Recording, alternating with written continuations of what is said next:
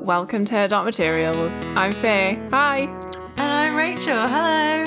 This is usually a podcast where we're reading through and discussing Philip Pullman's His Dark Materials novels, chapter at a time, spoiler free. But in this special episode, we're talking about our thoughts on Northern Lights as a whole because we finished it. We finished.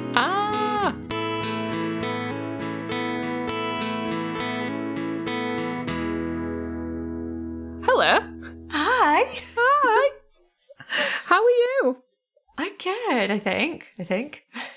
It feels like ages since we recorded.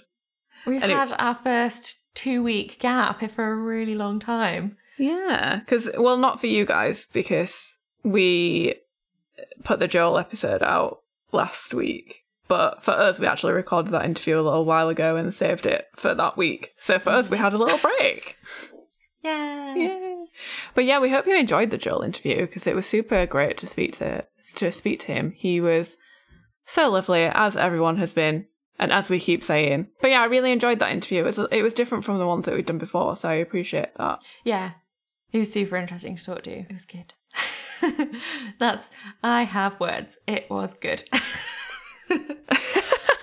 Yeah, well, yeah, I think like it was different because like he gave us more of a like overarching view of the the product as a whole, like rather than going into that like granular detail that we went into with like say Russell, um, Yeah. and Dan and Colleen.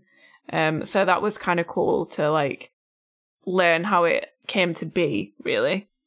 Yeah, more like insight into the workings of the creative process as compared to like the specifics. It was really good. Yes, it was. It was. And then I, I was trying to think like, what else have we got going on? And I was like, oh, we're doing a break soon. Yeah. in a couple in a couple of weeks. We've still got a few more episodes to go before we do the break. So saying that we've got two episodes left before a break reminds me of the fact that we are doing a watch along of the Golden Compass film with our patrons. So we are doing that on Saturday, the 1st of August at 10 pm BST. So that's British summertime. If you want to join us and you're not already a patron, you can become a patron at patreon.com forward slash HDM pod. And we're going to be doing it in our Discord channel. And we're just all going to hit play together and just chat because it'll be the first time that I've ever seen it. I'm so excited for you to see it for the first time. I'm really excited. It's wild.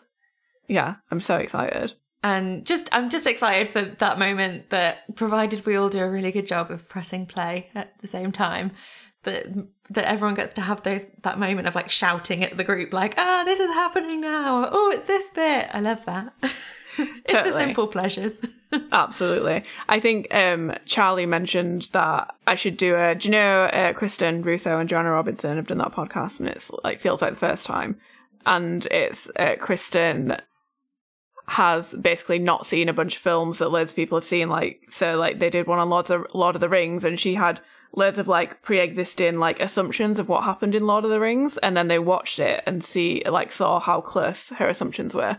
And Charlie was like, "You should do that for the Golden Compass." So I'm thinking, if I remember, I'm thinking maybe like half an hour before we hit hit play, I might write my assumptions down in uh, the Discord, or like the things that I've learned over the years about it, and through doing this as well. Like, I'm totally I think it'd be gonna try and do the same, except for because it's been probably it's it's like a lot of years, like at least Mm. five or six years since I've last watched it. So, and I am one of the many folks who is, was potentially like quite livid about it, to be honest, after having loved the books. I wonder if seen it, like, I wonder if you'll change your mind now that you've grown up a bit more and like made your peace with it. I'm so interested to see if I have because what I remember is probably super different from how it actually is. Mm. So yeah, Yeah. I might I might write down what I think I remember and find out how bad my memory is. the answer is really bad, folks. Yeah, I'm looking forward to it. So yeah, if you want to get in on that, join us on Patreon. You can pledge at any level, uh, and you'll get into the Discord. And yeah, join us. It'll be fun. Woo. Speaking of Patreon, we have a very special shout out to our brand new alethiometrist level patron, who is Jess. Hi, Jess. Jess. Hi, Thank you so much. yeah, thank you, thank you so much. We appreciate you, and Oh, just the just the choice that you've made to to give us some of your hard earned money is so we're so grateful for it and so thankful and yeah, thank you. Yes.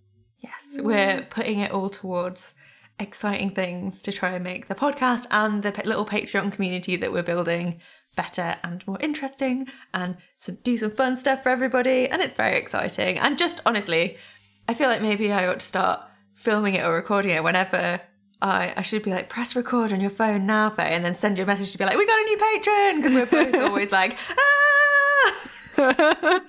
yeah, we are every time. It's like one of us will see it straight away and text the other one straight away. And it's like, ah, yeah. Quite often, I'm typing a message to you that is, oh my god, we got a new patron, and then you'll send me a message before I finish typing because I'm the queen of typos and I just haven't written any of the correct words because I'm too excited.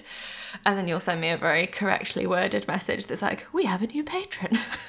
oh, well, you say that, but my brain has been so frazzled recently that my typos are also all over the place. Like I can't make my brain work in any kind of capacity that's not work related, like as in my actual job, because it's so fucking busy at the minute and life's just like gotten busy again. And I'm like, anything that I need to use my brain for, like outside of work and the podcast, I'm like, can't do it. So I'll be like messaging friends, like, I, and then I'll read it back and I'll be like, I have no idea what I just said. Like, that makes no sense at all. God. That's like me whenever I try to read my own handwriting. Like, oh, me too. No chance. Unless I'm trying really hard to make it nice, and even then, even then, it's not always great. Uh, yeah, I totally shot myself in the foot with this podcast because I write all my notes down in a notebook. Because I was like, oh, I already stare at a screen all day for my job. I don't want to do that. And then, like, there's so many times when we're recording the podcast that we have to cut it out because I can't read my own handwriting. And I'm like, I've got a note here that says, mm, I have no idea what it says because I can't read my own fucking handwriting. You should see. I went through like maybe like on the first few chapters because I make my notes on my computer, but I also on the first few chapters I went through and I like formatted them and I spell checked them and I made sure they all made sense. Now it is a page of my notes is riddled with little red squiggles from where I've just mistyped a word and I can't be bothered to go yeah. back because I think I know what it was. I get that. I totally get that. Oh, yeah. we're messy. We're messy bitches. I might re- just reiterate that we are going on a little break soon, just a little one. So we're doing this episode, and then next week we'll be doing the episode on the lantern slide that's included in the omnibus version of His Dark Materials, the first one, and then we're doing the Golden Compass one. So we're doing that watch along with our patrons, but we're also doing an extra episode on it as well. So after that Golden Compass episode that we're doing, uh, we're having a break and we are coming back on the 21st of September. Woohoo! Yeah, kind of like schools. yeah, a little bit. And I mentioned this before, but I'll mention it again. Um, we're going to be going back to bi weekly when we start the Subtle Knife. So you'll only hear from us once every other week. Because also we're going to get, we're gearing up for the TV show because that starts in November. And we don't want to do. It's just too much work to do a weekly episode and the TV show episode as well. This is the thing. So we're saying it's like it's bi weekly, but really, when the TV show starts, you end up getting one a week, and then every other week you get two. yeah, because yeah. we like to overfill our plates in uh, in this room. We do. It's going to be great.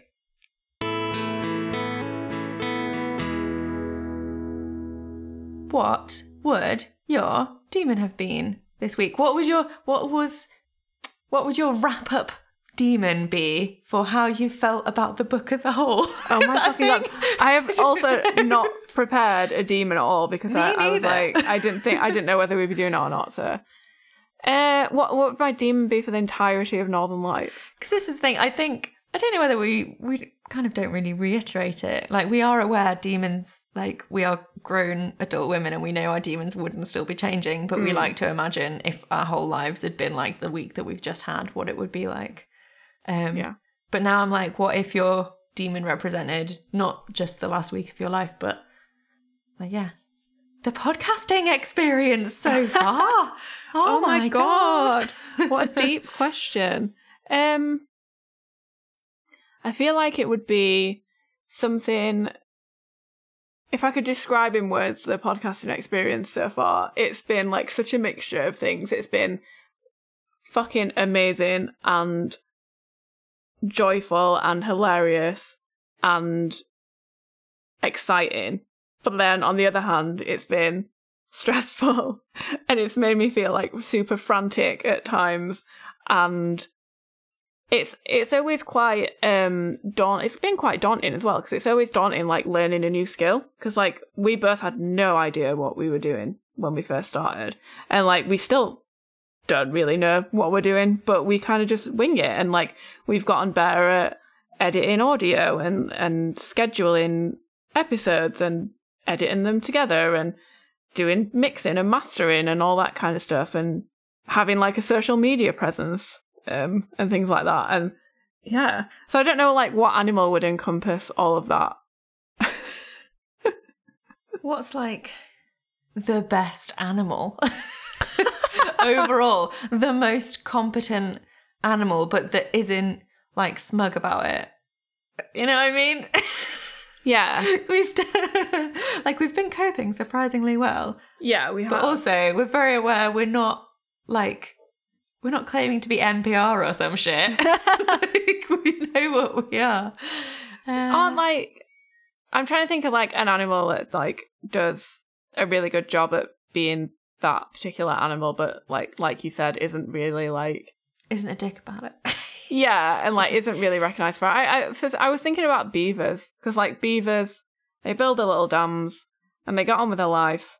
And they're really useful, and also they're cute, and they've got big teeth, and I've got big teeth, so I asked this question. I have no idea what my answer to this question is either, so that's fun. I'm sure there's definitely a more like useful animal. Um, but I just couldn't think of one, so I'm just gonna say a beaver. Hey Faye, mine would have been a bookworm, ah! wow. right? Wow.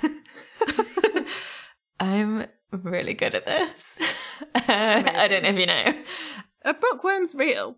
I don't know. I think you probably get some kind of horrible page mites and things like that. but I don't really want to be one of those. I No. would quite happily be. Anyway, Pan turned into a dragon in chapter three. I do even can be whatever the fuck I want. True. True. True. But yeah, this is the most I've gotten back into reading a book in a really long time. Like, I went through a phase of not reading a lot, or reading a lot of stuff on my phone, or reading a lot of graphic novels, which obviously do count, but is not quite the same as diving into a novel. And it's, I've never enjoyed. I've never enjoyed English lit particularly, mm. and this is like the most I've gotten into like analyzing a book that's beloved to me and like re- reading a book so like combing through it Yeah. that I never really thought would have thought that that would be something I would choose to do. But here we are, and I've really fucking enjoyed it. So yeah, my demon's definitely a little bookworm because it's fucking loving life. That's cute. yes. I imagine the little worm that comes out of like James and the Giant Peach and shit like that. Just like a, re- a really cute little worm with a little smiley face. Maybe with some glasses on or something.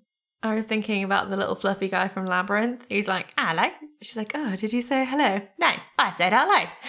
That's the film that I've only ever seen in four quarters with music on over the top of it, right? Oh, yeah, yeah. it's so good. You should watch it. Rich and I and our friends went to an 80s night at a bar called Four Quarters. God, that was this year. Can you believe That was this year, but it feels like many moons ago Yeah. because it was pre-lockdown. Yeah. And they were just playing Labyrinth over and over again in the background. So I've actually seen it like twice or three times, but with no words, just music Yeah. over the top. Shall we? Uh, shall we get into this episode? Oh my gosh, let's do it.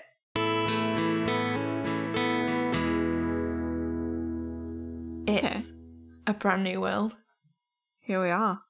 Let's think back to chapter one Mm, when we didn't even know what a demon was properly. I know, right? How weird. How strange. It's also just from like a podcasting perspective as well. It's really strange to because we both read the book before, and obviously we're there's a lot of people that haven't that are listening, and we de- we decided to do no spoilers, which I think is the right choice because nobody likes a spoiler. Um, it's really weird to then like open the book and start reading it, and then see things like demon and and dust, and be like, hmm, hmm, what are those things? Even though we fully know what they are, like it's Yeah. strange, right? By the time you reach the end of the book, it's such an integrated part of the world, and you just have this kind of like innate knowledge of like, well, of course, this is what a demon is. But aside from the very like the tiny description at the very beginning that tells you how to pronounce the word, mm-hmm. there isn't really a proper description of demons. I don't know if in other di- editions it explains it more clearly, like before Yeah. it starts. But this literally just says the word demon, which appears throughout the book, is to be pronounced like the English word demon. And that's Yeah. it. There's no additional information on what a demon even is. So it takes like a couple of chapters for you to even really realize what's going on. Definitely. I love that Philip isn't just like, I'm just going to explain a premise to you before we start. Yeah. And he just like drops you straight into that world. I love it. Exactly. But then I think that's that's what makes it so um that easier to get on board with it because they're just there and you just accept it. So it's like, okay, we know how to pronounce it, and then in the first page we learn that Lyra has a demon called Pantalaimon. So hmm. it's like, cool, okay, don't know what that is yet. Note that we don't get a fun note on how Yeah. to pronounce that. So Yeah. Pantalaimon, Pantalaimon, whatever. But it's kind of just like there straight away. And you just assume that you'll learn more about it, so you just accept it straight away. Rather than it being like you said, if it was a thing where it's like, and Lyra had a demon, and demons meant this, and demons meant that, blah, blah, blah. It might be harder to integrate it into your brain straight away rather than it just being shoved in your face and being like, this is what happens in this world. Get used to it. definitely. Speaking of, it might be a good uh, place to read that note about what Philip Pullman says about demons in here in this big book.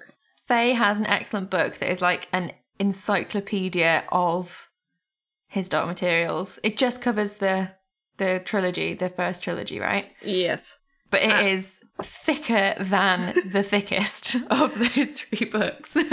It is, yeah, uh, it's a lot. Zach, uh, our friend Zach bought me. It's called The Definitive Guide to Philip Pullman's His Dark Materials, and it's by Laurie Frost. If you wanted to have a look, I feel like this book is going to be really useful going forwards when we're like halfway through the subtle knife and we're trying to remember something from Northern Lights.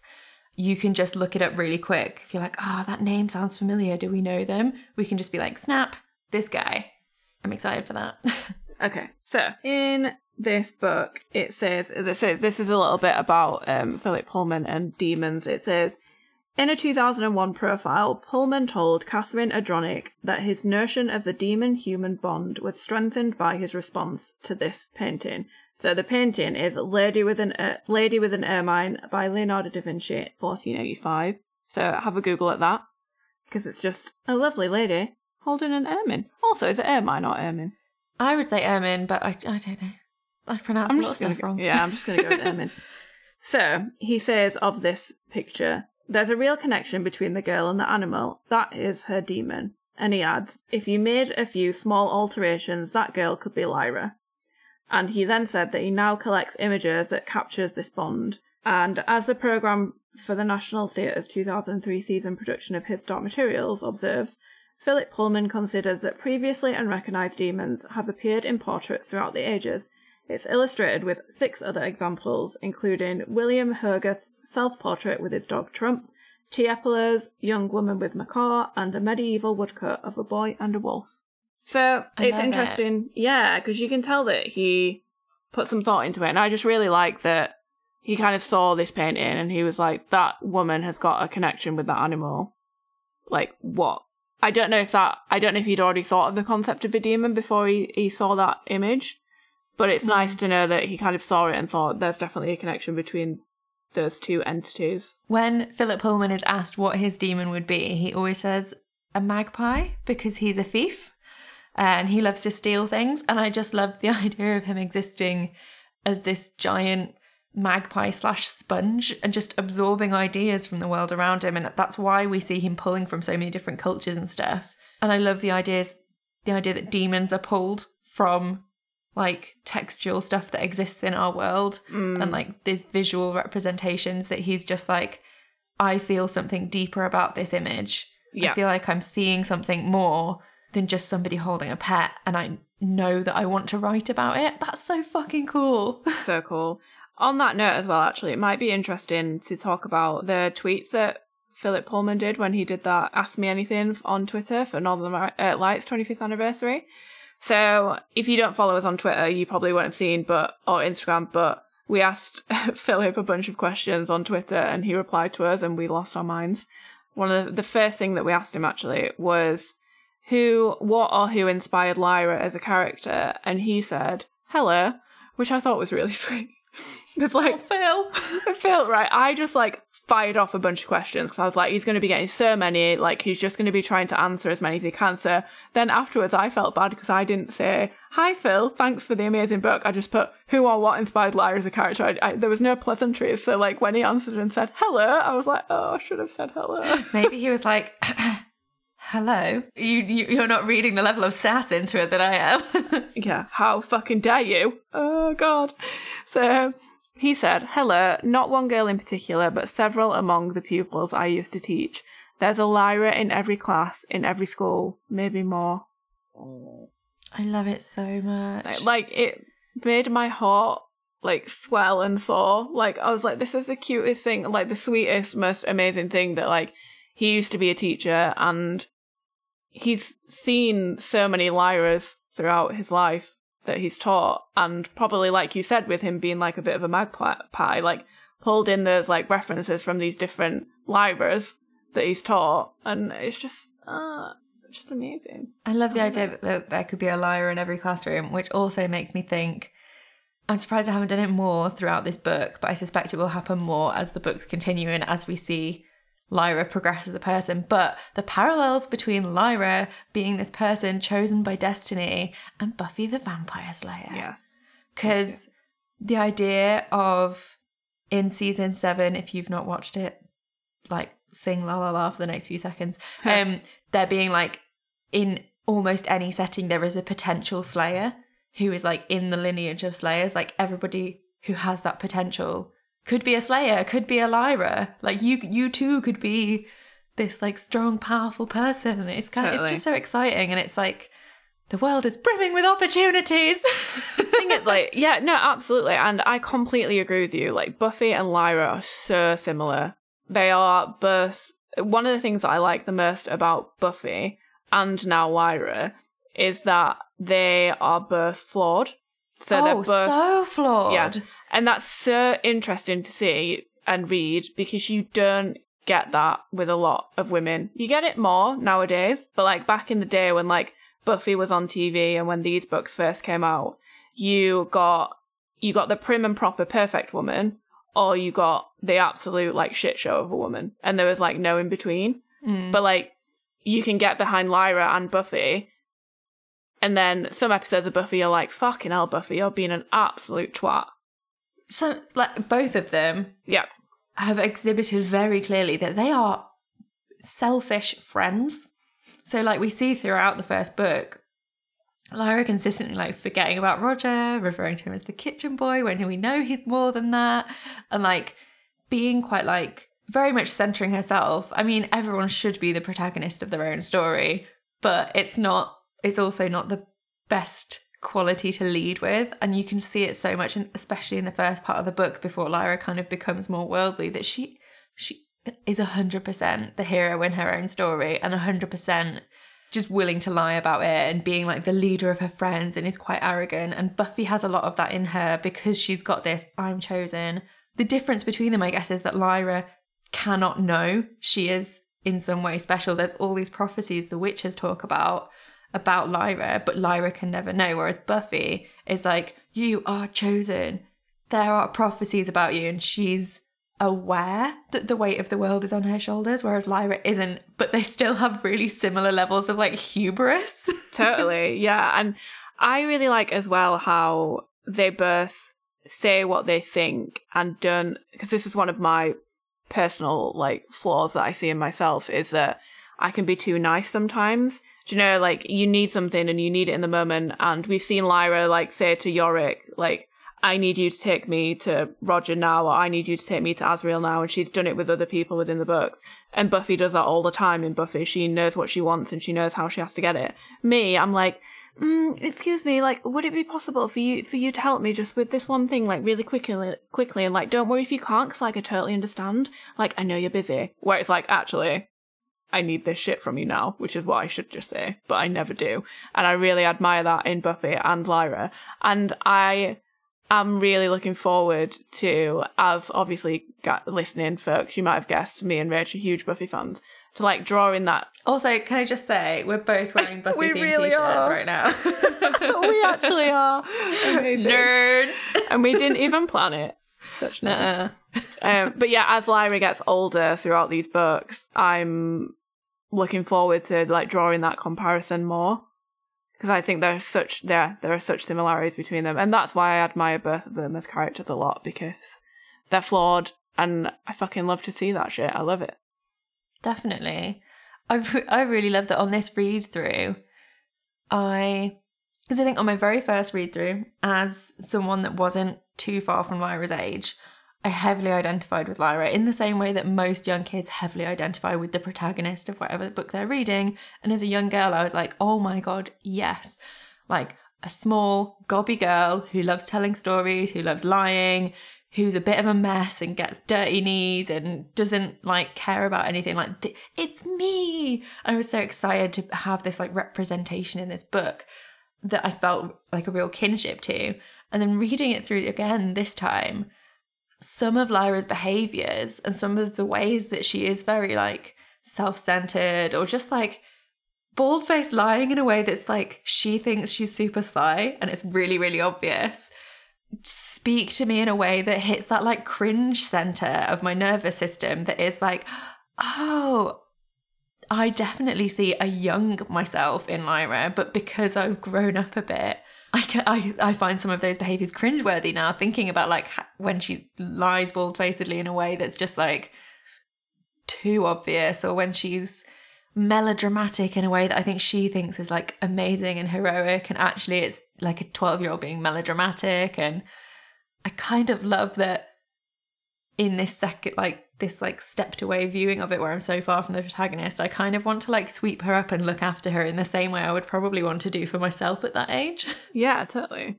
Yeah, it, it, it's also a testament to uh, to Phil again, our Phil, in the fact that he's really that just proves how good he is at writing children. Because like as a child, you identified with Lyra, and you kind of didn't see maybe those like cringe bits that you were saying before, all the all those bits that maybe don't paint her in the best light. But now as an adult, you read it again and you're like, oh yeah, shit. Like actually, she's been like totally transparent in this certain scene or whatever. A bit of a Um, brat right now. yeah, yeah. Yeah. And that's yeah, that's just a testament to to Philip. How has this read through been for you compared to your first one? Because I know you're quite a fast reader. You tend to like whip through a book really quickly, post a quick review online, and then um, move on to the next one. How has it been for you, the process of like only getting to read a chapter a week? And you read every chapter twice, don't you? Yes. Yeah. How's that been? I have really enjoyed it. I, it actually made me realize how little I took in, like during my first read through, and like how much I skimmed past things that like I either didn't understand or couldn't be bothered to think more about in the moment, which I think is because, like you said, because I read so fast a lot of the time, that stuff doesn't go over my head. But I kind of think to myself, oh, do I need to know about this now? Like, do I need to think about these bigger themes? Like, probably not. I'm just reading this book and it'll probably come out if it's important it'll probably come up again in a, in another chapter or another book in the trilogy or whatever um but yeah reading everything like twice has really made me think more about the intricacy of like how it's all been put together like how fucking complicated it is because it's so complicated. It's it's been super it's also it's been really helpful for my understanding of the trilogy as a whole. And it actually makes me look forward to when we get to uh, the books of dust because especially the secret commonwealth because i spoke about this before on this podcast i didn't love it um it wasn't my fave of the books in the in the universes at all so i'm interested to go back through that chapter by chapter reading it really closely because it might bring up some new feelings and thoughts about what I'm reading because I, I read that quite quickly as well. But yeah, I fucking loved it. I thought it was great. I thought so much more about the plot, characters, and themes than I've really ever done with any book. I think because I read Harry Potter, drink, a million times when I was younger, you kind of don't have a choice. If you read something so many times, you don't really have a choice other than to think about the themes and the overarching story and all that kind of stuff because you're reading it so many times that that stuff is bound to seep in at some point. Um, and it kind of makes me happy that I've read this now in so much detail that the things that I would have because if we were doing this podcast, I don't know if I would have read the books again. And it, it, I'm like, I'm glad that I've given my chance, uh, myself a chance to like go back through it properly. I'm a serial rereader, so I 100% know that once we finish this podcast, I will be reading the books again. Like I will. They're my comfort food, and I, I struggle with new things. Yeah. so I'm far more likely to pick these up than like start a new series in a new world because I love slipping back into this world. But yeah, I'm hoping that um because I've read every chapter twice, I have a really terrible memory. So I'm hoping that some of it sticks in my brain at least this time around. well, you've always got the podcast to re-listen to if you need to jog your memory. what about you? Because you've come at you've come at it from a com- the complete opposite to me. Like you read these books growing up, you've read them a million times over the years. You grew up with Lyra, and now you're reading it in a way that's kind of analytical. Even though we both don't like English lit, we can't deny that we might not be the the most like in-depth researchers or in-depth an- analyzers, but we are reading it in an analytical sense. So like how how is that for you? I am 100% guilty of misremembering a lot of stuff. I definitely thought some stuff happened that didn't happen. Perhaps I'm remembering a moment from further forwards in the books and thinking it happened in this book. And like, there's lots of like little stuff that I thought happened that didn't happen or that I completely forgot about that happened. And it's really interesting to go back through it in such detail because I think like the tapestry that is the world of this trilogy, specifically the first like trilogy as a whole, is kind of like interwoven into my life through the various stages at which I've read it. And it just feels like one big tapestry now, this like one huge story. And I definitely have like read the first book more than I, I've read the second book more than I've read the third book, if that makes sense, because quite often on my rereads, I'll like get distracted by something shiny. I won't always finish the trilogy. Um, so the first book definitely feels like coming home again. But reading through it in a more analytical way is just so alien to me and has completely changed the way I've read them changed the way I've approached a lot of the characters, I think. I definitely was not a hardcore Asriel hater until you came along.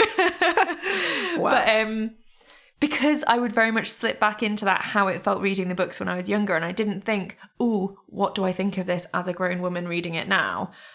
it just felt like I was like taking a trip back to the past and like rereading this lovely book I read when I was young, kind of thing. So it's really interesting to read them again. I do hope that people aren't here for like intense literary analysis though, because we I are feel, definitely just right. two friends that chat shit about books. yeah, also, yeah, I feel like people, if they've got this far, they know that by now that that's not us. I was going to say, what did, one of my questions on the list is what did we misremember about the books, or where were the sections we forgot about that surprised us? And now I've said it out loud just before, I've realised I cannot think of a single instance where that happened. So, Aside from maybe like the demon, the guillotine itself, I'd accidentally amalgamated the one in the book and the one in the movie in my head. Right. Yeah. From how they're described. I think, like, for me, there wasn't like one particular section that I forgot about, uh, but I don't remember Farder Coram or John Farr having like such big parts in the book or like having that much of an impact on me it, when I read it before. Because if you think about it, they are obviously huge characters in the books, but they're only around for a few chapters, really. We don't see that much of them, but they do like make a big impression. But I think like when I read it the first time, I didn't think that much about them. I was just like, yeah, okay. And then coming back to it this time, I'm like, oh wow, actually, if I die for Farder Coram, so uh, like where was that in the first book, in the first read through? Oh, definitely. it's interesting because Farder like again, he kind of only physically appears in like a handful of chapters, but we know that like his ties to other people are so strong as well because like mm. after Lyra's waved goodbye to him, we're interacting with Serafina Pekkala and we know how much he meant to her. Yeah. So there is like everything comes back to Farder Coram. Oh my god. I I'm obsessed. I fucking love him so much. Ugh, also, I'm really here for like male role models and family figures in Lyra's life that aren't as real. Me too. Me Because too. super here for the master and the librarian. I've n- never read them before as a queer couple, but I'm super here for it after thinking about them chatting about Lyra and how concerned they are for her in the Ugh. Yeah. in their little like drinking chairs in their little offices and like I just I love it. And I definitely never had a soft spot for the master before, but I Mm. can relate a lot more to him. So Yeah. I was definitely like, oh, he he tried to kill Asriel. Like, oh, he's not a very nice guy. And Lyra's still really suspicious of him and like wary of him as this like authority figure who would be the guy to tell her off if she like climbed on the roofs. Yeah. And so you take on that impression Lyra has of him. But like thinking back now, I'm like, oh, he cared so much for her and he had so little control over the circumstances. Totally. Yeah, absolutely. I love that.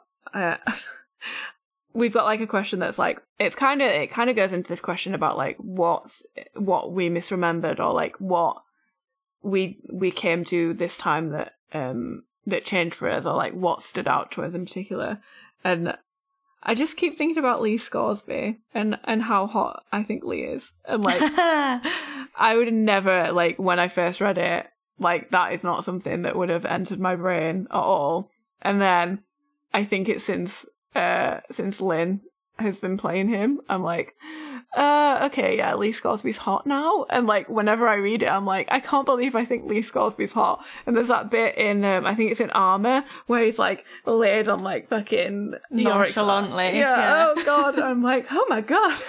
I just need to. I love it because there's such a mixed reaction out in the world to Lin Manuel Miranda playing Lee Scoresby. And I definitely, it took me a bit to get on board because the image I had in my head was heavily influenced by the Golden Compass film. So I'm really excited to see your reaction to Lee because I think, again, reading it as a child, I read adult and assumed older, I think. Whereas reading it now, going, Lee Scoresby, it's probably not that many years apart from us Yeah. and therefore has the potential to be hot. Not that old people can't be hot. Like there's such thing as a silver fox, but Look, right. Lee Scoresby is hot, and I will fucking die on this hill. And I am obsessed with Lin as Lee, and I understand everyone has their opinions, but he was one of the highlights of the entire series for me. I fucking loved his portrayal. I thought it was fucking great. And also, can I just say that Lin follows us on Twitter? I had to get that in somewhere. oh my god, we we did freak out a little bit. Hi, Lin. we did- If you ever listen Hi, to Lin. the podcast, Hi, Lin. Hi. Look, Philip did that Q and A that we mentioned, and I tweet. Lin got involved, and we tweeted Lin saying you were perfect as, as Lee Scoresby, and then Philip Pullman retweeted that saying yes, you were perfect, and then Lin retweeted that, and it all went off onto a big retweeting thing, and then Lin followed us, and he's liked some of our tweets, and I can't get over it. And I'm so happy about it. Like, can you remember when we were doing the TV show episodes? We were like, "Can you can you imagine if Lin ever noticed us?" We got there, babes. He's noticed us. exactly. He knows I'm- we exist. Currently trying to find that first description of Lee Scoresby to debunk anyone says that a younger guy cannot Yes. play him because it 100% describes him as hot. Right. While Rich is finding that, I just want to read you the bit with him being hot on the armor. So, so if you remember, guys, cast your mind back to armor, the chapter where Iorek has found his armor. He's gone into that little churchy bit and he's stolen his armor back and he's put it on and he's majestic. And then he's done and he takes it off and he goes for a little swim in the sea and he brings that back the seal and he starts like rubbing all over his armor. But before he does that, all the like people on the on Trollesund come down and like they think they're gonna steal the armor back. But before they get a chance to, this is what happens. So sitting on the bear's armor with one ankle resting on the opposite knee was a long limbed form of Lee Scoresby, and in his hand was the longest pistol Lyra had ever seen, Oh, wow. casually pointing at the ample stomach of the Sysselman. Seems to me you ain't taken very good care of my friend's armour, he said conversationally. Why, look at the rust. And I wouldn't be surprised to find moths in it too. Now you just stand where you are, still and easy, and don't anybody move till the bear comes back with some lubrication. Ooh, or I guess you could all go home and read the newspaper. It's up to you. Hot! He's fucking hot! Here we go. Here we go. she looked at the newcomer with surprise. This is just the intro, the first description we ever get of Lee Scoresby. He was a tall, lean man with a thin black mustache and narrow blue eyes, and a perpetual expression of distant and sardonic amusement. She felt strongly about him at once, but she wasn't sure whether it was liking she felt or dislike. His demon was a sh- was a hare as shabby and thin looking as he was. Okay, so it does describe him as shabby and thin looking, but also that's totally my type. Same. Yeah, it says he's like dark with a mustache. Yeah, which like how if you then translate that to the Golden Compass film, which I think is the image that a lot of people have, it is he is silver haired in that, which is not the description in the books. Not that we can harp on about the description in the books because we know for a fact that they change around, Yeah. as evidenced by Mrs. Coulter and her hair, or Ma Costa's dog demon that miraculously changes into a bird that licks Pan. Amazing. We love it. But yeah, I just got really excited about Lee being hot and Lin, and I would actually genuinely be embarrassed if Lin ever listened to this episode. Hi, Lin. Brilliant. it's so interesting though how you relate to a character reading mm. through this time around as well. Like feeling yeah. stronger about Lee Scoresby because I, I don't think I ever had a super. I always thought he was cool. I don't think I ever had, had a strong opinion about him. Mm. But like, especially when he's having the conversation in the balloon with Serafina Pekkala, Totally. and you get to kind of understand more about his motivations and like wants as just a human existing in the world, wanting to be free to make his own decisions and wanting to like retire well and have a nice life. But he clearly enjoys the freedom of the balloon, and you get the little impression that he's a little bit insecure because he's hmm. kind of fronting a little bit with Serafina and kind of pretending like he doesn't care as much as he does. But then you see the warmth that he feels for Lyra and he rescues her in the balloon and like there's Yeah. just I feel like reading through in this slower fashion has allowed me to read so much more nuance into the characters that I think I always thought of as quite periphery. Even Yeah. if I did like love them as a character, now I kind of see them as a far more fleshed out person. Totally. And with Lee as well, like we spoke in that in that chapter where he's talking I think it's Fog and Ice, where he's talking to Serafina. And we were shocked because we just watched a TV show where Lee falls on Lyra's Lyra's side immediately and doesn't move from it and never questions it. So we were shocked to read it and find that actually in the book he kind of ums and ahs about where he stands and like you said, he wants to go home, he wants to, he wants to be paid because he's got bills to pay and all that kind of stuff. But then I think the fact that he does end up on Lyra's side and ends up with those like fatherly feelings for her kind of makes it better in a sense because like he's con- like whereas like Iorek and like Farder have just as much as we love both of them they've just kind of been there for Lyra from the beginning no questions asked whereas like it kind of makes it it makes me like Lee even more to know that he had like a bit of turmoil about it, but then in the end actually decided the right thing, it, like to be with Hmm. Lyra and on Lyra's side. Yeah, it was the moment Lyra got Iorek's armor back for him that he was like, I would die for you. Up until that point, I feel like he could have like taken her or left her, been like, whatever. You're just some like pup child. Like I don't super care because he was Yeah, so true. stuck in his own his own drama of like not having his armor and like Hmm. feeling quite hard done by. But like the moment she got that back for him, he was like, ride or die. You're my girl. This is it. Yeah. I think we should probably get into some of our listener submissions and questions Yes. because we've been talking for almost an hour. Wow. I Wow. know. We have a question from Instagram from I think it's Kian or Kian. Uh, I'm going to say Kian. So Kian Pebbles. who said, Which was your least favourite chapter and most favourite chapter to cover?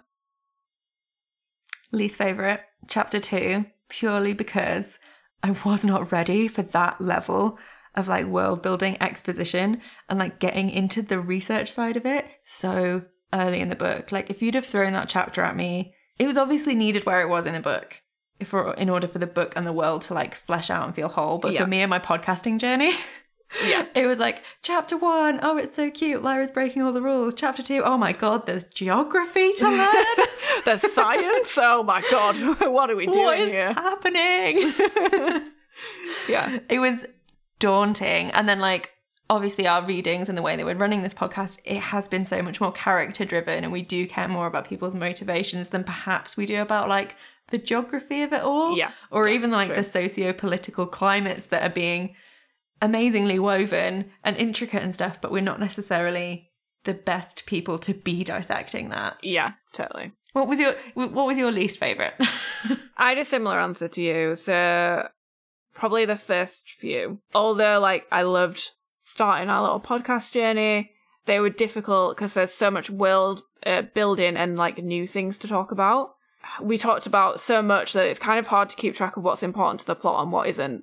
And it's much easier to talk about all these characters and what's happening in their world once you know more about them and you're in the flow of everything. So like as we got towards the the middle and the end of the book, you're comfortable with the characters. You know exactly what's happening. Like on a from a personal side, we were comfortable with the podcast format and how that worked, and we kind of like worked out a few like kinks that maybe we had with it, and we were kind of in a nice flow. So I think yeah, it was like. I, it's not like I disliked those chapters, but it was difficult to to get through in a sense of what can we say, what can't we say, how far do we go into it, that kind of stuff. favorite chapter, which I've just realized now is like my favorite. It's not even one chapter, it's two because it encompasses the end of The Lost Boy and the beginning of Fencing.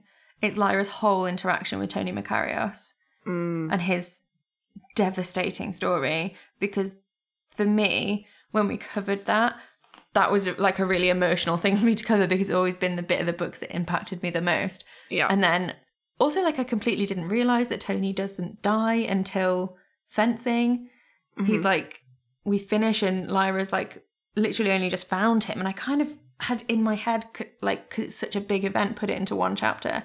But covering those was quite cathartic, I thought, because I got to kind of like discuss the emotions that it made me feel and the anxiety that reading those chapters gives me in a way that felt really good and that just celebrating how powerful that whole section of the book is for me Mm-hmm. because I don't feel that they necessarily do like a super amazing job of it in the TV show because it is quite altered from the books or in the film because I can't even remember if they have it in the film. That's been how long it's been since I've seen it. So it's really it was really nice to cover that even if it was a horrible chapter to cover. And it was when like mm. Lyra like fully like reality kind of slaps her in the face and like she's like, "Oh, this is scary as fuck and really serious." Yeah. So yeah, sorry. What what was yours? That's a really good one to say. Mine, I'm, I'm going to say my favorite chapter was armor, just for that meeting Oh, Lee so good. and like having the like the hijinks of like getting Iorek's armor back and like having the like three of them together, like Lyra, Iorek, and Lee, when it's not super dark and super like like obviously they're all together in the balloon towards the end, but they know that like they're going towards something that that's going to be difficult and they're asleep most of the time so you don't really get to see them interacting. So i really liked that um and then also just to like name drop a few favorite moments in the books because i can't remember the chapters they're from. Um or i can but they like they're not it's not the whole chapter it's just like bits. So iorek naming lyra lyra silvertongue because that Yes. was my favorite bit when i read it for the first time that was one of the things that stood out to me that i loved I loved seeing that in, in the TV show as well. And also, anytime fucking Farder Coram acted like dad, it just warmed, it just warmed my heart so much. Like, basically, anyone treating Lyra with the love and respect that she deserves makes me cry because we we don't see loads of it, especially in the beginning of the book. And I'm just like, I shouldn't be this emotional about somebody treating a child with the dignity and respect and love that they deserve, but here we are because she doesn't have a lot of that in her life. Mm-hmm. Oh my gosh, speaking of things we missed, I remembered after we did the chapter that like Mrs. Lonsdale, the housekeeper, the housekeeper, the like the lady Lyra's, that looks like- Lyra's yeah, like main person who seems to do the like caring aspects in her life. Um, I'm pretty sure we like never spoke about the fact that Lyra has a massive go at her for not caring. She's like, "Don't you know that I'm related to Roger Parslow?" Oh yeah. And we never really mentioned it. Did we not? Surely we did. I feel like we didn't. I feel like I remember after we recorded, I was like, "Damn," but maybe we did. I might need to. Maybe we didn't go as much into it as you wanted to. Yeah. And then also, there is a bit that we missed that somebody mentioned to me at Comic Con, of all places, when I mentioned that I was covering the books. And they were like, Don't you think it's really weird that Philip Pullman wrote that you could have a beautiful woman as your demon? And then I've read since that the original iterations of the Master's demon were a beautiful young woman mm-hmm. and it's been taken out in like later editions. So my edition has that you could have a woman as a, a human as your demon. Wow. Yeah. Whereas like later editions don't because Philip clearly looked at that and went, "That's a bit too weird, isn't it?" Yeah. no, Yeah. thank you. so it's interesting that you mentioned that again because I was just listening. I'm listening to old old episodes for bloopers for our patrons, and you did mention that because I I just listened to you mention it. Ah, well then, the, from Comic Con. Yeah. Oh, oh, amazing. Yeah. Shout out again, but no, it's super interesting. Like, can you imagine? Can you imagine the books if you could have a human as your demon? I don't think I'd be as, as into them. No, it'd be super weird. It's just like a, a bonus character, which I guess is what Pan is. But like the reason I'm cool with it is because he's a cute animal. Yeah.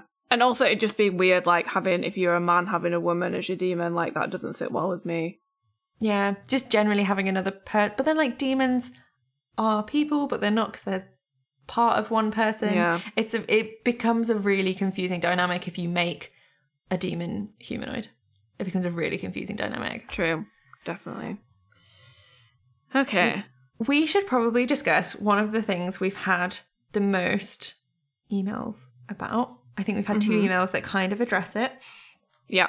An amazing email from our listener, David, who. Two amazing emails. Two amazing emails from David, who I would I would call this in defense of Asriel, and he does a his email is brilliant because he doesn't say you're wrong, Asriel's great, and I think it's just really interesting to bring on board opinions of Asriel that we've kind of expressed a little bit in terms of his motivations, and a lot of these things come through when you go beyond the trilogy. And obviously, we're not going beyond the first book here, so we're kind of only analysing the interactions we've had with him and Lyra in mm-hmm. Northern Lights.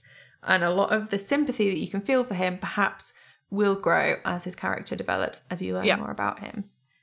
But a lot of what David was saying is to do with Asriel's motivations as opposed to being he's not being a nice man, which we're all aware he isn't in the way that he treats children and subordinates. Mm-hmm. I'm going to read like a couple of little paragraphs from David's email because I think that's the best way to kind of Yeah, yeah. get his point across. So, firstly, which I love, I'm sort of not entirely defending him. I think it would be impossible to even vaguely suggest that he's a good father. I think he's egotistical, arrogant, and obsessed with his own power. Agree, David, agree. We Agree. But given he's been stripped of power, rank, and title by the courts and church, and the church is already too interested in Lyra, passing himself off as her uncle might have actually been to protect her through those years. I think the court slash church experience that he has had driven his life's work to bringing down the church. He becomes obsessed and it consumes him. But I'd say it was the church's actions against him and Lyra which motivates him throughout.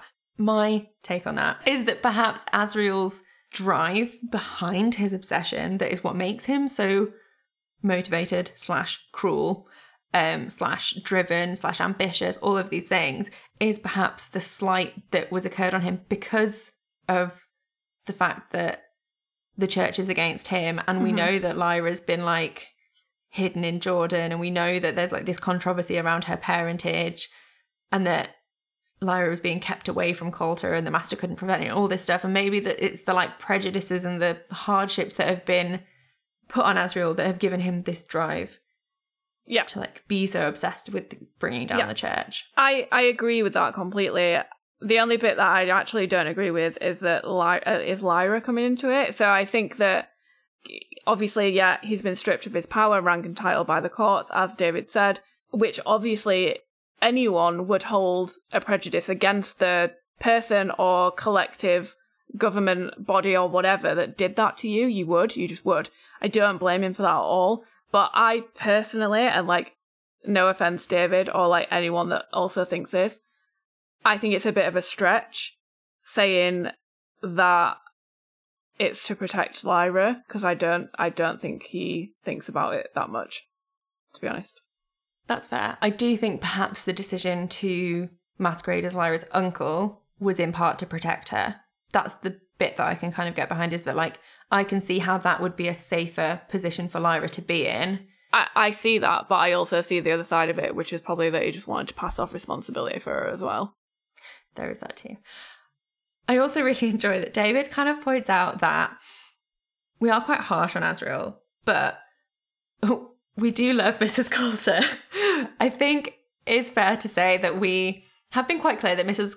Coulter has been abhorrent and is an absolutely a villain in this. But we have this kind of level of respect for her that kind of in part probably comes from a really like 90s girl power kind of place.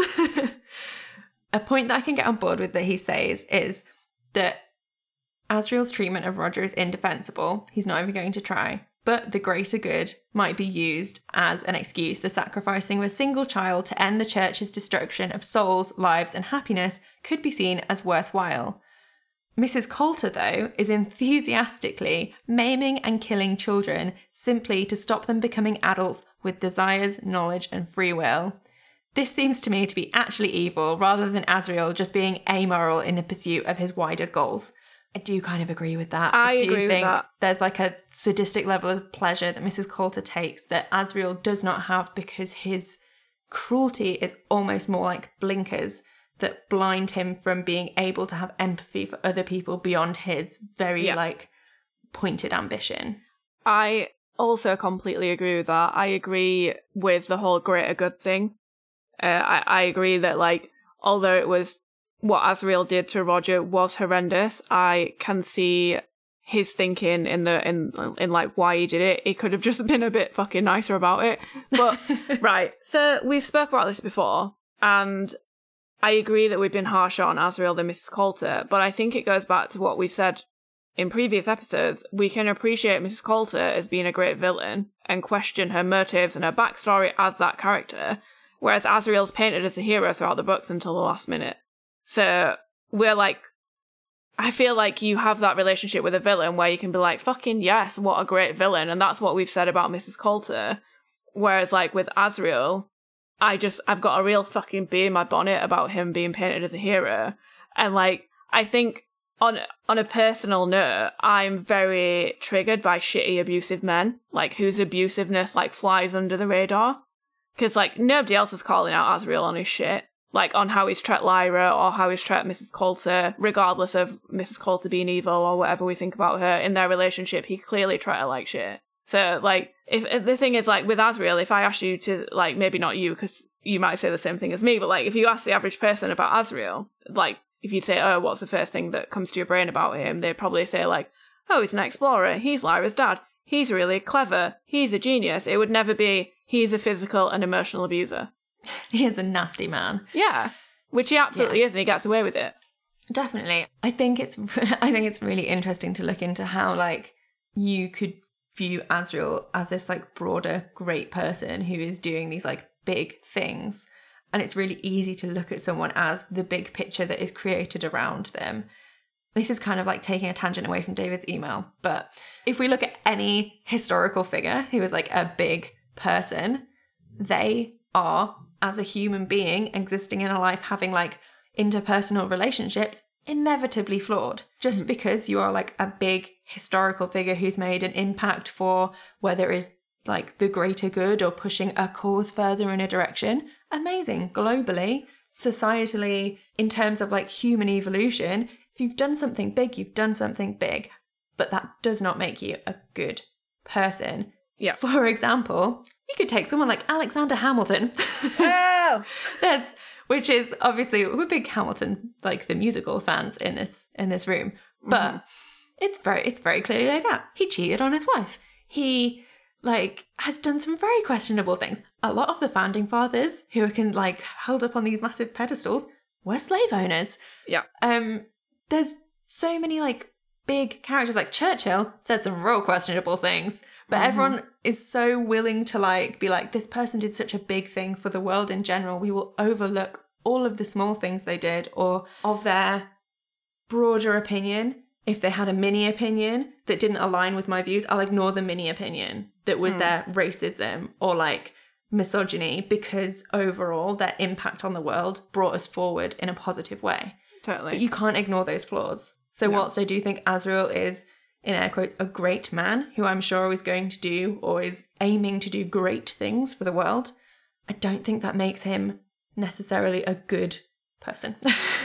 Tangent! I think I completely agree with that. And one of the things that I wanted to add just about our thoughts around Mrs. Coulter before we maybe dive back into David's emails is that you briefly mentioned it, but I think with Mrs. Coulter, we relate to her more because, like you mentioned, as women, we kind of relate to that struggle to gain power or the upper hand in a situation. And like, in no way am I condoning what she does, but I admire her for like seeking what she wants against all odds. Like, she wasn't allowed the power that she wanted through the church. So she went about getting it a different way. And I just, I appreciate that determination and like the fact that she demands respect and she gets it without question. And it's really great to see that in a female character, like, regardless of her actions. It's just good to see. yeah, I think that's it. It's like, whilst she's doing reprehensible things, the way she conducts herself aside from the clear sociopathy is like the way she commands a room is admirable because it's not something you often get to see in a character, in a female mm, character, the way yeah. that they're written. And there is an intense desire in me to read her a version of her where she doesn't do atrocious things, doesn't commit atrocities, because then I would love her even more. but as it stands, yes, she's 100% a villain, a villain that I can get behind loving to hate because she is nuanced as well in a way where, like, it's almost like Asriel is, you're told he's a hero, and his nuances are the fact that he's not as much of a hero as you think. Yeah. And Coulter is a villain, and her nuances are she's not as villainous as you think. like there's a level of sympathy within her. And it's like Yeah. the same structure but mirrored for the two of them. Yeah, totally. A lot of David's email refers to Asriel and Coulter in their relationship to the church and how one of them has found their power from within the church and one of them has found their power by opposing the church. And Yeah. I think that's quite it's very big picture, I think, as well. Um which is something that I perhaps struggle to do chapter to chapter. Yeah, totally. There's there's a good paragraph here that I'll just read out um, from David, which talks about that. So he says, "Power. The Mrs. Coulter mar- married into power. Mr. Coulter had power. Asriel had power. That didn't end well. With one dead, the other stripped of power and money. Hence the church. This world's source of power. Asriel, with his titles and lands stripped, goes off adventuring, using his class-based privilege." To rebuild his influence and embarks on a lifelong vendetta against those who wronged him. That path corrupts him, as her pursuit as her pursuit of power through the church corrupts Mrs. Coulter. Although I rather think the church, church's pervasive influence will have done a lot to deny her nature beforehand. After all, churches have a rather unhealthy obsession with sex. That's why uh, the church and Mrs. Coulter wants to end dust, to end knowledge of sexual desire, the everlasting obsession of the church, and especially women's sexuality, of course. That's why she has Pan away during the bath. Your nature should be denied.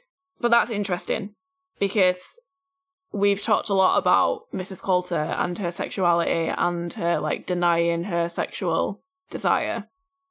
And I think that that paragraph that I've just read from David kind of links it back into power and how it can be related to power. And I just, I do think his, David says Mrs. Coulter married into power, and she did through Miss, Mr. Coulter, but like she married into power like through the through the church and like through other things, and like she literally has like dedicated her entire life to like gaining power, however that might happen.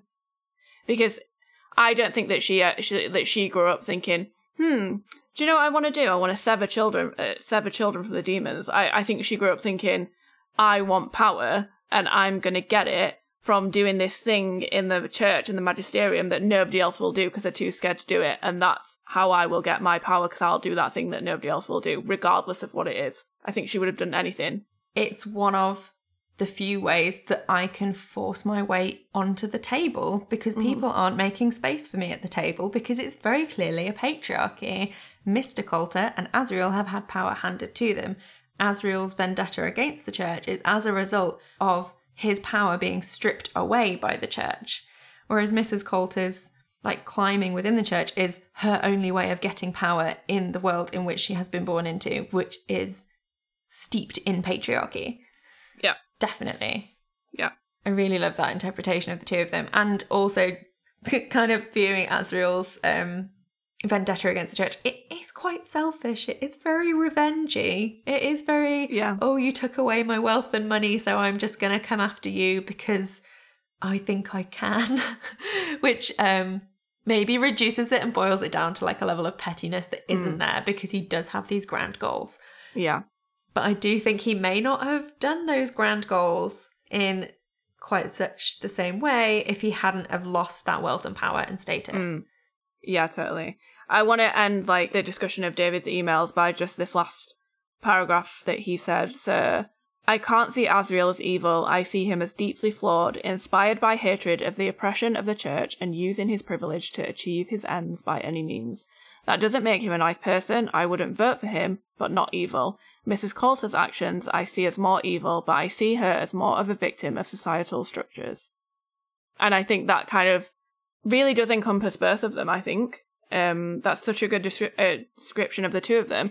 And I really agree with it. And like, David, thank you so much for sending in those emails. We do go off about Asriel and especially me, but I think it's more, like you said, Rich, it's more of those like smaller attributes of him, like his emotional abuse of Mrs. Coulter and his physical abuse of Lyra. Not that those are small in any way, they're, they're horrific, but I think, David, you have kind of looked at it from more of a big picture thing. And I think a lot of the things that you're saying are completely right. But for me at the minute, I'm I'm still kind of reading into his character as and when it happens on the page. Uh, maybe like when we finish the trilogy, we'll be able to see more of that overarching view of, of Asriel. But right now, he's still a nasty man for me. I think so. I think it's really interesting and important to make sure that as we're reading a lot of the chapters and we're analyzing a lot of the details on the like micro level that we do maybe take that step back and being being like so with his callousness against Roger being like big picture though he thinks he's saving a lot of lives Yeah. and kind of having that moment to just question how those very like small decisions that the characters are making in the moments that we're analyzing might impact the broader scale of things. And I think that's going to be really interesting going forward as an extra dimension to how we go about viewing things. Totally. So, off the back of that, we've had a similar email from Felicia, which I'm going to read out too. And we've probably covered a lot of this stuff in the points that we've raised from David's email, but there might be some more things that we want to chat about. So, We bloody love an email, so of course we're going to read it out. we bloody love an email. Yes. So, Felicia said, Hi, Faye and Rachel. I just wanted to drop a quick note as I've really enjoyed your podcast. Thank you. Thank you. It is truly the only regular thing I've had to look forward to during quarantine, so thank you. Oh, thank you. Thank you. Thank you. It's the regular thing I've had to look forward to too. Same. Yeah, same. Same. So, after watching the HDM show at the start of quarantine, I reread the series for the first time since I was 10 years old. I'm 25 now. I was completely blown away by the books again and desperate to keep nerding out about them when I stumbled upon your podcast and have been listening to episodes while I'm out walking my dog, in brackets, demon, Hank, ever since. Oh, Yay, hi, Hank. Hank. Anyway, I've especially enjoyed hearing your thoughts on Mrs. Coulter and Asriel. During my reread, I was totally enthralled by their characters in a way that I definitely wasn't when I was 10. I completely agree that As- Asriel is the worst, in all caps, but also remember how much the ending shocked me as a kid as I believed Lyra's take on him the whole time. Oops. Also, not sure if it was due to Ruth Wilson's incredible portray- portrayal or what, but Mrs. Coulter has easily become my favourite character this time around, despite her being a completely awful human and all. I've been thinking a lot about how her motivation to work for the Oblation Board has to stem from her shame from the Asriel affair slash having Lyra, right? I think you guys may have touched on that possibility in an episode, but would love to hear more of your thoughts on her backstory. uh, her motivations and character arc as a whole in the wrap up episode. Love it. love it. Um, I definitely would love to delve more into the idea of Mrs. Coulter and her motivation. So if we were just discussing Asriel's motivations being the fact that he felt wronged by the, his power being stripped as a result of this affair. Mrs. Coulter's motivations may come from less of a revengey place and more of a shamey place. Yeah, I imagine she, as a woman growing up in this very church, heavily church controlled society, has been told to deny so many of her instincts and been told to hate herself and been told to feel this shame. And I definitely think that when you bottle shame up inside of yourself, it kind of comes out as venom against Absolutely. other people. And I definitely think that her affair and having Lyra have been massive factors in it, Mm. which again builds me a more sympathetic picture of Mrs. Coulter, despite the fact she's doing horrendously evil things. Yeah, I just see a lot more nuance in it because I feel like she lost, had the potential to lose more than Asriel ever did because of. I think if you took everything away from him, he'd still always land on his feet because he's a Yeah. man in a patriarchy. yeah, totally. And I think as well, um, there was probably so her marrying Mr. Coulter and then having that affair. I kind of see that as like that's probably the only time in her life where she's probably actually given in to like her sexual desire and with Asriel, like they obviously had an attraction. Obviously, we don't know what happened with uh, her husband, but there was something between her and Asriel that she gave into. She gave into that sexual desire for Asriel, and then again, kind of like Buffy, she was punished for that by having her husband die. Her husband got murdered, and then and then she had Lyra, and like I'm not saying that um her having Lyra was a punishment for her affair, but she gave Lyra up, and then had to live her life without her daughter. And I think it's very like I'm drawing that parallel between obviously Buffy and Angel, and Angel turning into Angelus when Buffy has sex with Angel. It's like as soon as you're if you're a woman and you give into your sexual desire, something bad will happen to you. Yeah. I definitely think we don't get a lot of detail on the relationship between Mrs. Coulter and Mr. Coulter, but we get the impression that Mr. Coulter isn't the nicest guy because of the fact that he comes after Asriel and Lyra in a rage mm-hmm. with a weapon. We know that Asriel killed him in defense of himself and Lyra. So you get the impression that perhaps their relationship, Mrs. Coulter's relationship, was purely a ladder climbing exercise, potentially married to somebody that probably wasn't a super great person if he's going to come after a uh, after a baby, you know. Absolutely. And so I definitely think she's internalized the like shame of the affair and the consequences of it in a completely different way to Asriel. I think hers is coming out, yeah, venomously as opposed to like self-righteously and ragely like Asriel's is. Totally. And just like in sense of like in terms of backstory, I'm so intrigued by it or like the lack of backstory. Like I we need that Coulter prequel. Like, what were her parents like? Does she have any siblings? Does she have any friends growing up? Does she have any friends now? Like One one of the questions we had on Instagram or Twitter, I can't remember which, was if you could have a spin-off series slash fan fiction about any characters, what would it be? We've just answered that question right now. 100% it would Oh, be a absolutely. Mrs. Coulter backstory. yeah. That question Yes. was from that was from our friends at Dark Material podcast, I think, wasn't it? That question. Hi guys. I think it may well have been. Um, yeah, absolutely, Mrs. Coulter. Yeah, and so we've got one more email and then a voice message, which I'm very excited for you guys to hear. Um, so I, there's this email from I think it's pronounced Ashilda. Uh, sorry if I pronounced your name wrong. Ashilda has only just started listening, so they've only listened to our first episode. But what they said, one of the things that they said in this email was so interesting. I just wanted to to read it out. So they said that they got into the His Dark Materials stuff via the Xbox game Golden Compass. I love that. I know. then the movie, then the books later on. After which point, I completely left it alone until the Book of Dust came out. So I bought that, read it, then realized I should probably read the first three books again, which I did a few weeks later. He said, uh, they said, having said that, I still have a place in my heart for the movie canon as a separate work from the books. I'm starting the BBC series and I feel just the same way about that. It's very different, but I still like it overall. And I think that's so great, like that they came to it via an, the Xbox game. I just, I love it because, like, I kind of completely didn't I knew there was a video game because I've spotted it on like the Reddit thread and I've spotted it like referenced in other things or I think like some of the same voice actors were used in the video game as actors from the show or voice actors mm. from the from the movie. I really want to play that game. I know, right? totally. Amazing. I love that. I love the different ways that people have come to the series. I also love the idea of I always think of it this way because I always get if I've read a book before I watch a movie adaptation or TV adaptation of that book, I'm usually disappointed because there's usually so much world building in a book. There's so much detail in a book that you physically just cannot get into a TV show. There's so or or a film. There's so much that you just can't fit. And so you're inevitably going to have your heart broken a little bit by that adaptation or feel a bit angry that it's not done a service to the thing that you've dedicated hours to reading. Totally. Whereas I feel like if I've watched the film first and I read the book after, it's like I'm getting bonus content. Mm. It's Yeah, like yeah. I'm like, oh, it's a deleted scene that I didn't know about, and I'm kind of like reading and finding out more, and that feels so much more exciting than the disappointment of watching a beloved thing adapted. Not 100% how you viewed it in your head, which it was never going to happen. Like, you Yeah. can't make brain movies. No. It doesn't work. Yeah. so I kind of love the idea of coming to it from the video game and then the film. Yeah. It's, So interesting. great. I love that. I love that. I want to know the mechanics of that game. Do you get to read the alethiometer? Oh yeah.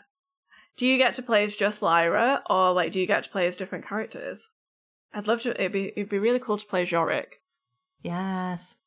Like playing a Iorek in the fight with Iofur. That would be so cool. That would be intense. Yes. That would be. Should, I mean, would it be gory enough in a video game? Would it be too gory? I don't I mean, know. I'm imagining when- it like Mortal Kombat. But also, when did the game come out? 'Cause it'd be very pixelated gore. I would imagine. yeah, that's like 2006, maybe. I don't, I Yeah. don't know when this one came a out. long time ago. So, shall we wrap it up with our listener questions and comments with this voice note? Hello, Faye and Rachel. Uh, this is Lo, uh, and I wanted to send you this message for your wrap up episode on Northern Lights and ask your thoughts about uh, race and ethnicity and culture in Northern Lights, and also how the magisterium plays into all of that. Basically, I wanted to ask you what you think about how race and ethnicity, etc., are handled in the books what evidence we see of racism and xenophobia. Can we see some parallels between colonialism and the magisterium, do you think? And what are the differences to our world? So, big question, I know, but uh, just wanted to send it to you anyway. And thank you so much for the wonderful podcast. Uh, bye. Oh, Thank you so much for sending a voice note, Lo. so great to hear your voice. Yay. I think um such a good question and I can't speak to everything that Le has said and asked because I'm not educated enough on the subject, but I do have some thoughts. So they asked, can we see parallels between colonialism and the magisterium? And I think absolutely. I think we definitely can. I think we see it in Mrs. Coulter's like charming of Iofur Raknison to basically do her bidding for her. I think that their like infiltration of Svalbard would have happened regardless of whether Lyra showed up there or not. Like they obviously wanted to get the bears on their side and harness the bears' power.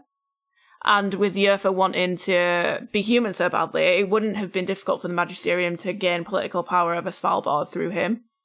Definitely, and there's some real parallels be, to be drawn there um, that probably mirror things that have happened in our history, probably in a way that might feel a bit too real. Um, Mm. I do think uh, the way that race and ethnicity is handled in the books is quite interesting because we know that Philip Pullman thinks of himself as a magpie. He does tend to pull influences from our world historically um, to bring into Lyra's world. And quite often that involves taking like a turn of phrase that was used quite a long time ago. A lot of the geography of the world is based on like pre colonial maps or like much older boundaries that we've had on maps that have changed significantly over time. And so occasionally terminology is used that wouldn't necessarily be super great today because of historically where Phillips plucked those words from. Mm-hmm. Um, I think there's reference to the Samoyed people, and that's not a phrase that's used today. It's not considered group of people who it's referring to. Do not appreciate that. Um, it's a lot of the native peoples of Russia. The way I think that a lot of the like racial microaggressions occur from our beloved characters in this world show a lot about the way that the magisterium's colonialism is so pervasive. It is very the way you hear like Lyra and the kids talking about the Tartars, and they're like, mm. "Oh, do you hear that they scalp people? Do you hear Yeah. they drill holes in heads?" It's a very like, "Oh, these people are so different to us. We're gonna Yeah. think of them as completely alien to us, and oh, it's so barbaric." All this kind of Yeah. like rhetoric is so based around white colonialism and the way that kids being brought up by like a white colonial society would probably think about native peoples, peoples different from them, people of different ethnicities, because and it just it the fact that it shows in the children and the way the children talk about people is really kind of hits at home how early it hits people in the books as well. Totally, yeah, no, absolutely. And we're kind of led to believe a similar thing, like especially around the Tartars, and like you mentioned, the um, I can't. What's the name of the process? Trepanning. The trepanning. We're kind of like we go on that journey with the kids when they're talking about it and being like, "Oh my god, this is like what these people do, and it's strange and weird and whatever." And then I think it's when we meet Lee Scoresby, right, that he tells like it's when him and Lyra are talking in the balloon. He tells her more about it and, and, and tells her that um it's actually something that is like a great honor in their culture to to have that done to them and then like he goes into a bit more about why they do that um which sheds a bit more light on it uh, but i also think as well that we see a lot of it with the egyptians so we see like i suppose parallels to racism and classism with egyptians and the lower income children uh, with them going missing and the police not really giving a shit i think there's um at page 45 it's lyra's jordan it says that the police were stirred into reluctant action because of the kids going missing. And there's enough children going missing that they've been stirred into action. And I think we hear about we hear about the police raiding their boats without any explanation. Like, where's your fucking warrant, mate? And then again, uh, I think my, in my book it's page 113. Um, it's John Faa, the chapter. It says if a if Egyptian body floated ashore down the coast or got snagged in a fishnet, well, it was only Egyptian. Yeah. And we kind of talked about it at the time, but then if we're thinking of the Egyptians as a parallel to a lot of the Roma people and travelers in our world, it is a really you look at the hardships that Philip's written into the Egyptians' backstory, there is a real parallel there, and there is a real commentary on the way society treats the Egyptians, considering when Lyra's taken into the Egyptian culture and she's kind of like taken into that family, all it exudes is like warmth and family and love, except for that bloody Raymond Van Gerrit.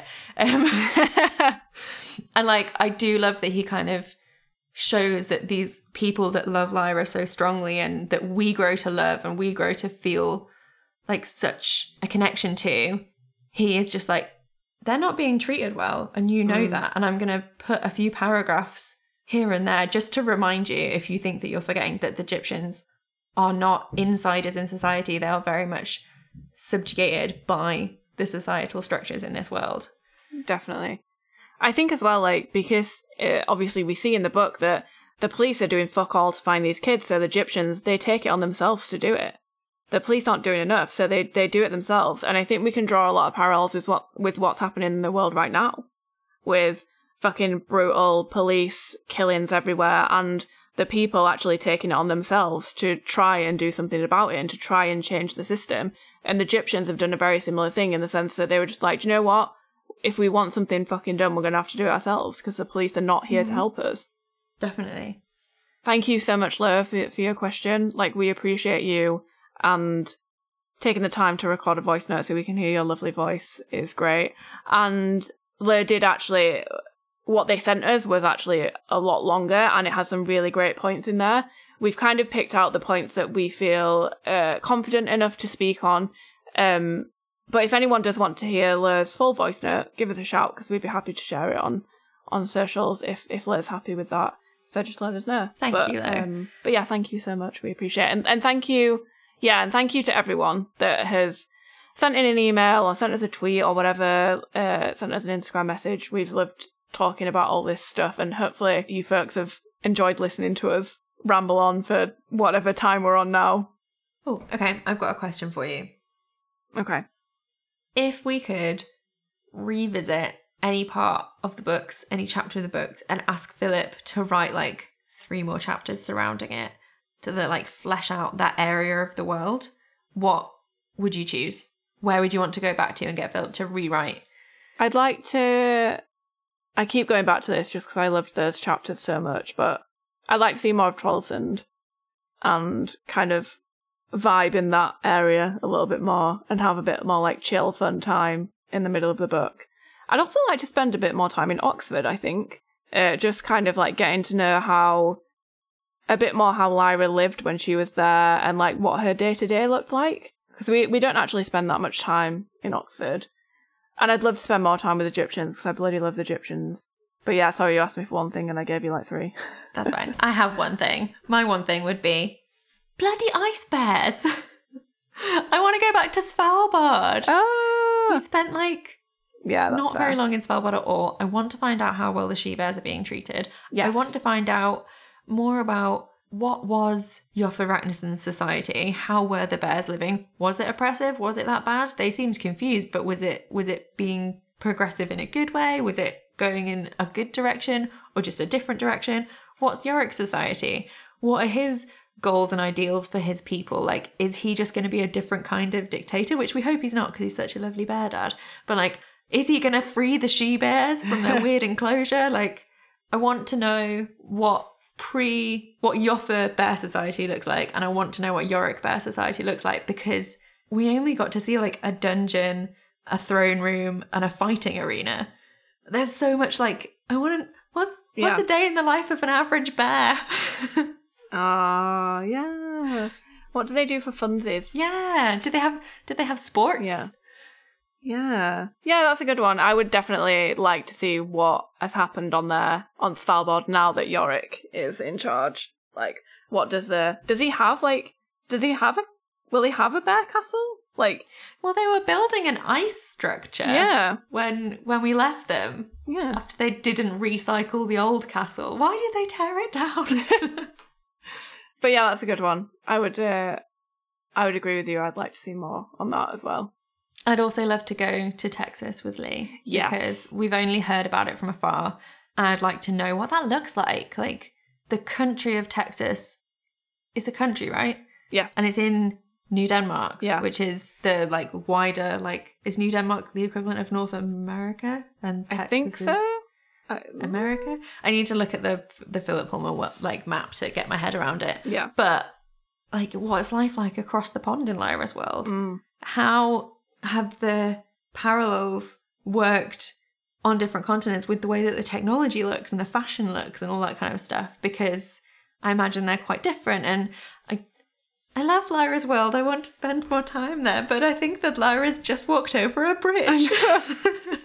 yeah, are we even gonna get any more time in Lyra's world? Who knows? I don't know. Oh.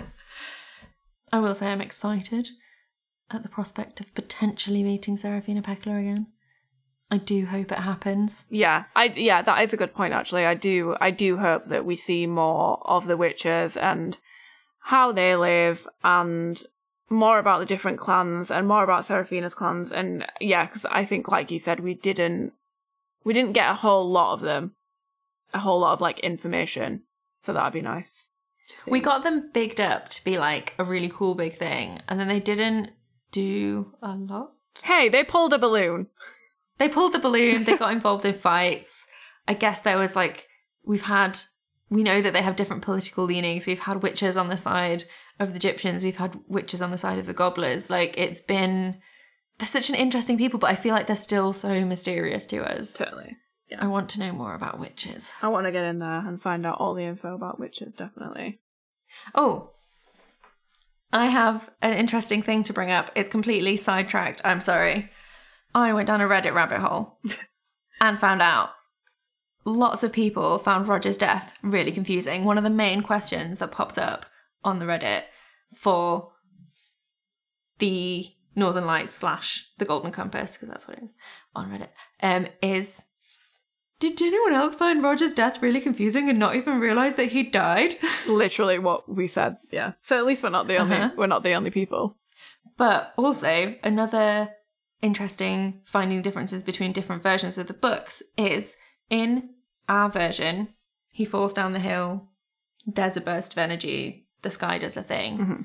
It's clearly the distance of like them falling down the hill, which is what separates them and the shock kills him. Mm-hmm. In other versions, Stelmaria is holding Roger's demon in her mouth, and Asriel holds a wire to Roger's demon, and then all life goes out of her. While mm. also Roger and Lyra are falling down a hill. So it's not super clear in those versions whether it's Asriel touching Stelmaria with the wire, which then connects to his devices and clearly is part of what makes his experiment work, or whether it's the distance and Lyra falling down the hill. But some people say, oh no, Philip wrote that in in order to explain how the energy was harnessed, because otherwise, how is that energy that's dissipating from Roger and his demon getting separated? How is that getting funneled into Asriel's contraption? Because surely it's just wafting off into the air Yeah. and the wire explains it. But then some people are saying it sounds like the wire makes it seem like Asriel caused Roger's demon to die and therefore Roger to die. And it kind of muddies up whether it's Lyra or Roger or Lyra or Asriel that kills Roger, which is super interesting. And also, someone commented saying that they much preferred how it looked in the TV series because it's very clear that it's all Asriel's fault. Hmm. That is so interesting because that is. I know that we've like highlighted some changes throughout the books, like Hairgate, Demon Gate, all that kind of stuff. But that's quite a big change to the text to add that. Did anybody say what the extra line was, or did they just describe? They just kind of described it. So if you have a version of the books, apparently it's in one of the audiobooks it does it. Hmm. And also in one of the audiobooks, there's one of them is saying Lyra's holding Roger's body, and one of them says Lyra's holding Roger's dead body. And the difference makes it like clear or not clear as to whether Roger is actually dead or not. Um, which is really interesting. But I think there's various versions of that page and the events surrounding Roger's death, which is really interesting because it's something you could read so far into. Yeah, that's so interesting. I'm so interested to hear that there's potentially an extra li- a couple of lines added in about Asriel and uh, uh, Stelmaria, and with a mm. wire and shit. That's a big change to make. To add that in. I think I think it is. I think it's quite dramatic, and I don't know if it's because someone pointed out, "Oh, how is he harnessing the power?" And Philip went, "Oh, I'll make him hold a wire up." Yeah. But if the presence of that wire makes it muddies the fault in whose whose hmm. fault Roger's death is, that does change things quite a lot. So Definitely. if you have a version of the books where Asriel holds a wire up to Roger's demon in the moment that Roger dies, please take a picture of that page and send it to us Yes. because Please do. I need to know what it says. Absolutely. Yeah, that's so interesting. Mm, a fun question to finish on. Okay. Lyra gets given a doll in Bolvangar. Do we think that dolls in Lyra's world also have smaller dolls that are their demons? Oh, oh my god, that's such a fucking cute question. Surely, Right? surely right? That's another one stolen from Reddit. yeah, surely though, right? Because that's how they. That is humans in Lyra's world. Do you think it's like going to Bear Factory or Build a Bear where you like you pick out the doll that looks like you and then you have to pick out your doll's personality by choosing the demon of your doll? Maybe. Oh, that would be so cute because you could like go in. Do you know, like you go in Bear Factory and you put like you said, you, you pick out your little bear or your little animal, and then you pick out a smaller animal, and then you you put hearts in them birthright, where you put a tiny Yeah. little heart and a tiny little demon. Oh, it's so cute. But then like would you have to get multiple of the small if you're if the doll that you've got is supposed to be a child, would you then have to buy multiple smaller demon dolls? Uh, maybe they'd be like little transformers, and they'd just like transform into like different. but yeah, like surely they would come with little demons, right? Because that's like that's like us saying if you think about dolls in our world, that's like saying Yeah, like Barbie comes without her own head. yeah, Because like Yeah. demons are so much part of the humans in Lyra's world that surely it would just be it wouldn't even be a question as to whether they would be there. They would just would. Yeah. I also think, do we really think that there would be that many dolls and cuddly toys in Lyra's world if kids all have demons that can turn into fluffy animals that they can hug? Yeah, probably not, right? Do demons have toys? Like, if your demon enjoys being a cat, do you buy it cat toys? Well, then this is the Can thing. you play with it? But then your demon is like a person, so maybe Yeah. like playing like a cat would be patronizing. And then this is the thing we I think we got into it in like the very first episode. Do they eat? Do they poop? Like What's the functionality? Yeah. what are their bodily functions? Who knows? Will we find out? I don't know. I really enjoy that we've just brought the entire podcast full circle back to where we started to Demons Poo. Oh, we're ending Northern Lights officially on Do Demons Poo. We love it. Uh, we really hope that you enjoyed this little wrap up episode. It probably felt a little bit chaotic compared to usual because we danced around lots of topics and tried to cover lots of emails. Um, hopefully, we've not missed anything major. If we have, we bloody love an email. Tell us Yeah. your thoughts. Tell us it's never too late. It's never too late. Thank you to everyone that wrote us an email or got in touch with your thoughts on Northern Lights and your questions for us. We really appreciate it. We've loved doing this book and it's been great. And yeah, we hope you enjoyed this wrap up. And like Rich said, we kind of just uh book episode, episodes are quite structured and we did have a rough structure for this, but we've kind of just like let ourselves free and we've just spoken every about everything that we wanted to speak about without having too much of a structure. So I hope it's it, it was okay to follow. It wasn't Yeah. too chaotic. I think when we were like, and let's schedule a wrap up episode, we were like, that'll be easy. We'll talk about the book as a whole. And then we were like, oh, there's so many things that happen in this book. I'm sorry, I only deal with ch- it chapter by chapter now. I can't I can't do things as a whole. It's how I think now. Yeah. It's how I think now. So I really hope that we covered some stuff, that we didn't spend too long ranting about Asriel, though it does merit ranting. I'm sure there's so much more we could talk about. You could have whole episodes on every single one of our favourite characters, um, on any of the characters. So I think as we're going through the books, there'll be loads more unpacking to do. But if we feel that there's somebody that hasn't cropped up again as we're going forward that needs a moment in the spotlight, I'm sure we'll pick them back out and have a moment with them. So Definitely. yes. But yes, thank you for sticking with us through Northern Lights. We really appreciate it. And we hope you join us in the Subtle Knife, because that's a new adventure. Oh my god. so a whole new world. A whole new world. You're all Yes. welcome. wow. Amazing. Yes. Don't forget if you want to join us for watching the Golden Compass film, you can sign up to Patreon at patreon.com forward slash HDM pod. And you can join us on Discord as we all press play at the same time and watch the film in time for not next week, but the week after's episode where we'll be covering it after we've watched it. Woo.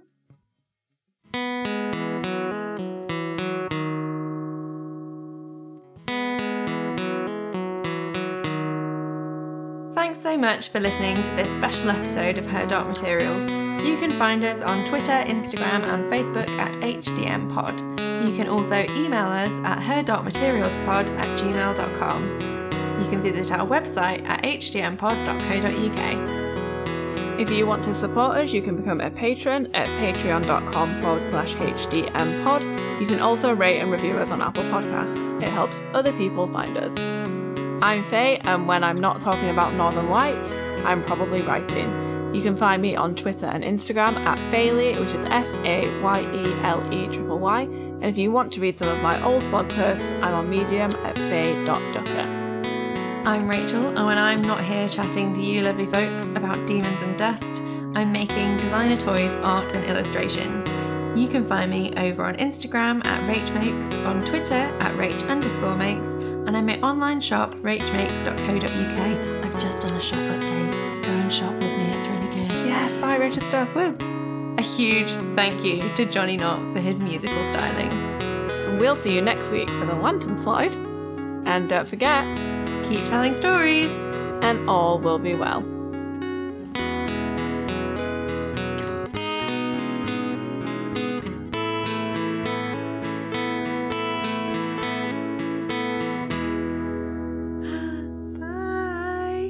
Forever, Northern Lights. We'll miss you. Goodbye. We'll miss you. Bye.